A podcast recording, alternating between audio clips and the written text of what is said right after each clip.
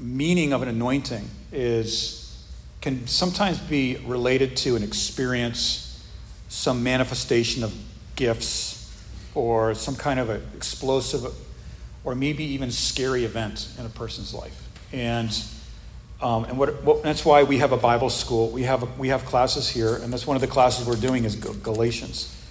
And our desire is, is that we would d- dive into some of these words and we would look at the meaning of what they are and see what they are biblically. But when we read, and I'm not going to ask you to turn there, but in Isaiah chapter 10, verse 27, there's a verse, and it says this that the anointing, the anointing breaks the yoke of bondage. Now, bondage is another one of those religious buzzwords that we grew up hearing. Bondage is, it has a lot of meanings today in this modern society that we live in. But all of the meanings, all the meanings of these words really go back to one thing, and that is that we become a slave to something that we are aware of or that we enjoy or we don't enjoy doing. And bondage is something that is part of the human condition. Okay? And you see it every day. We find ourselves locked into these um, self imposed laws or cultural laws or even religious cultural laws that are not even biblical that are placed on people and placed on Christians. And it's not something that was ever mandated or asked by Christ before. And that creates kind of a bondage, that creates a lack of liberty.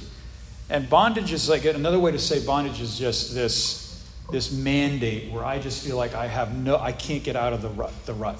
I can't get out of the vicious circle. I can't get out of the gerbil cage, the gerbil wheel. And this bondage is, it's, it, it's, it's like you're trapped in something and it's, it's like it's something in a person's life that digs its teeth into you. And though you don't want to, it drags you off into a direction that you don't want. And this is bondage. And, and when adversity comes, and when, when Christ came with the message of the finished work, this was so revolutionary because the anointing, okay, I can back up, I can back up and define that word. The anointing is really it's a oil that was placed on an individual or an item that, that was made of a special ingredients that could not be copied. It was something in the Mosaic Law that the anointing oil, and this is a fascinating study, one of my favorite studies, the anointing oil.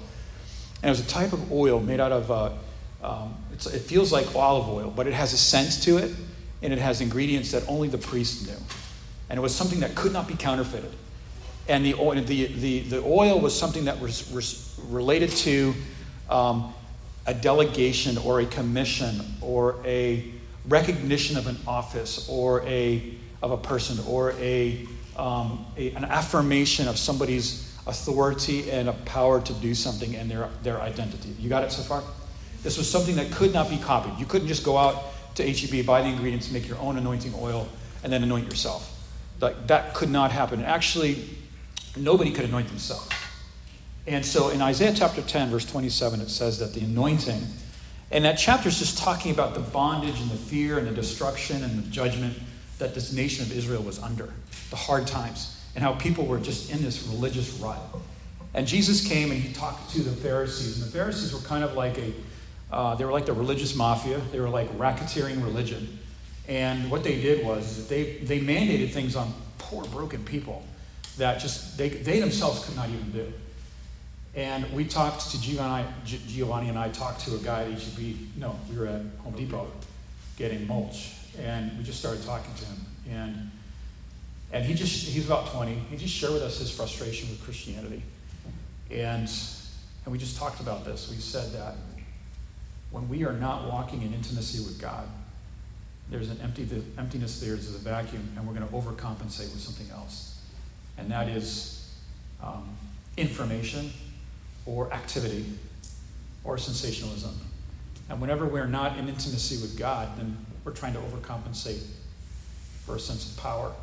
But what can happen is this is that when we meet Christ, and Christ is called the Messiah, and the Messiah in Hebrew is that word that in the Hebrew language means anointed one, the one that was anointed, the one that was anointed by God to be king of the universe, king of the world to be Jesus Christ, to be Savior of the world.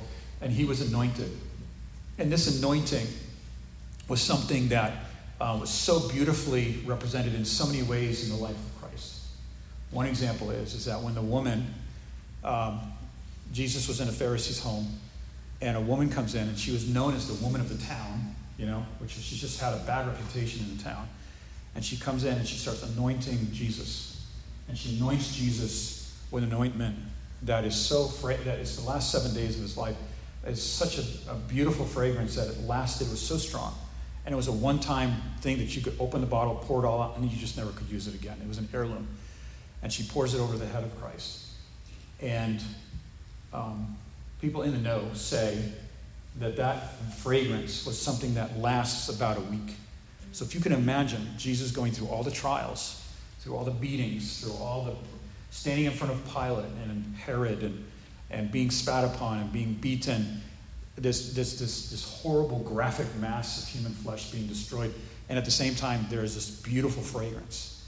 And this is the anointing oil. The, the oil in a person's life is something that would also reduce friction. And we use oil in our cars, of course. And so I just want to finish up with this is that the anointing in a person's life is that you as a believer, you're anointed. If you believe in God, no matter what you think about your Christianity or how well you think you're a believer or how you're doing to, how you're doing good to hit all the top 10, not to do the top 10 bad ones and you know hit all the top 10 good ones. No matter where you think you're at with that, you are you are anointed by God. Because you have Christ in you. And if you believe on Jesus Christ as your personal Savior, and I know this sounds like Sunday school, but if you believe on Jesus Christ as your Savior, you're anointed. You have an anointing in your life. There's a fragrance, there's a presence, there's something that, you know how you put on cologne and maybe an hour later you don't smell it anymore and everybody else smells it? That's how it is with us. It's like we have an anointing, we don't even, we can't smell it, but demons can. you know, the atmosphere can, Satan can, people can. People look at you and say, there's just something about you, you know. And you and I are anointed. And you know, the anointing speaks about authority also. So it speaks of three things. Number one, delegated, that you and I have been given an office of authority, and we've been given um, through Jesus Christ, not through ourselves, but because we have the anointed one in us, then we too are anointed. And so when we face adversity, like Giovanni was saying, we have an anointing in our life. And number two, because we are anointed, because we have Christ in our life, number two, we have an authority. That means when you and I pray, we're like, God, I'm not such a good boy, or I'm not such a good kid, you know, and like, I'm, you know, I'm, I'm hoping that you would answer this prayer. You know, when we pray, we need to pray like this God, I'm your son, Christ in me. I am righteous. I'm just as righteous as Jesus is. That's hard to even say. And we are in Christ in the Trinity. We are in Christ. And because of that, we can pray like that. We can pray and say, God, your will be done. And just not back off. And like the moment where we feel like I don't deserve to pray like that, the truth is we never deserve to pray anything. So let's just get that aside and just come to the throne of grace and say, Lord, I plead the mercy of the court. You ever do that? And and you're just praying, and then you know what happens? The Lord sees, He looks at you. David said this in Psalm 89. When you look upon me, you see you're anointed. When God looks at you, He's not seeing the mess. He knows it's there, but He's seeing the anointing in your life. And that's that's the second thing. We have authority with God. And then number three, and this is very, very important, and if you just if this is the only thing you remember in this short devotional I'm doing, remember this, is that we have the, we, have the, we have the anointing in our life and it breaks the power of the yoke. what does that mean? When you have oxen, and if you're a farmer and you're, you have grown up in the farm, you're going to probably know what I'm talking about. I didn't, so I may not say this right. But when you have a yoke, you have two beasts or animals of burden um, pulling with a yoke around them both, and they're pulling something heavy. Usually there's one stronger than the other. And what can happen is, especially I'm sure in Texan weather, is that it can get so hot or so it can become so um, you know so much sweat that the, the, the yoke or the, the, the, that piece of, of, of wood or yoke could be cutting into the skin of the animal, causing a lot of irritation and pain, and really just diminish uh, the effectiveness of pulling that burden. But when you anoint that with something, you know, when you anoint that with oil, and when you put it in, when you put something like a like some kind of an oil there. What it's going to do is it's going to slide, and it's not going to dig.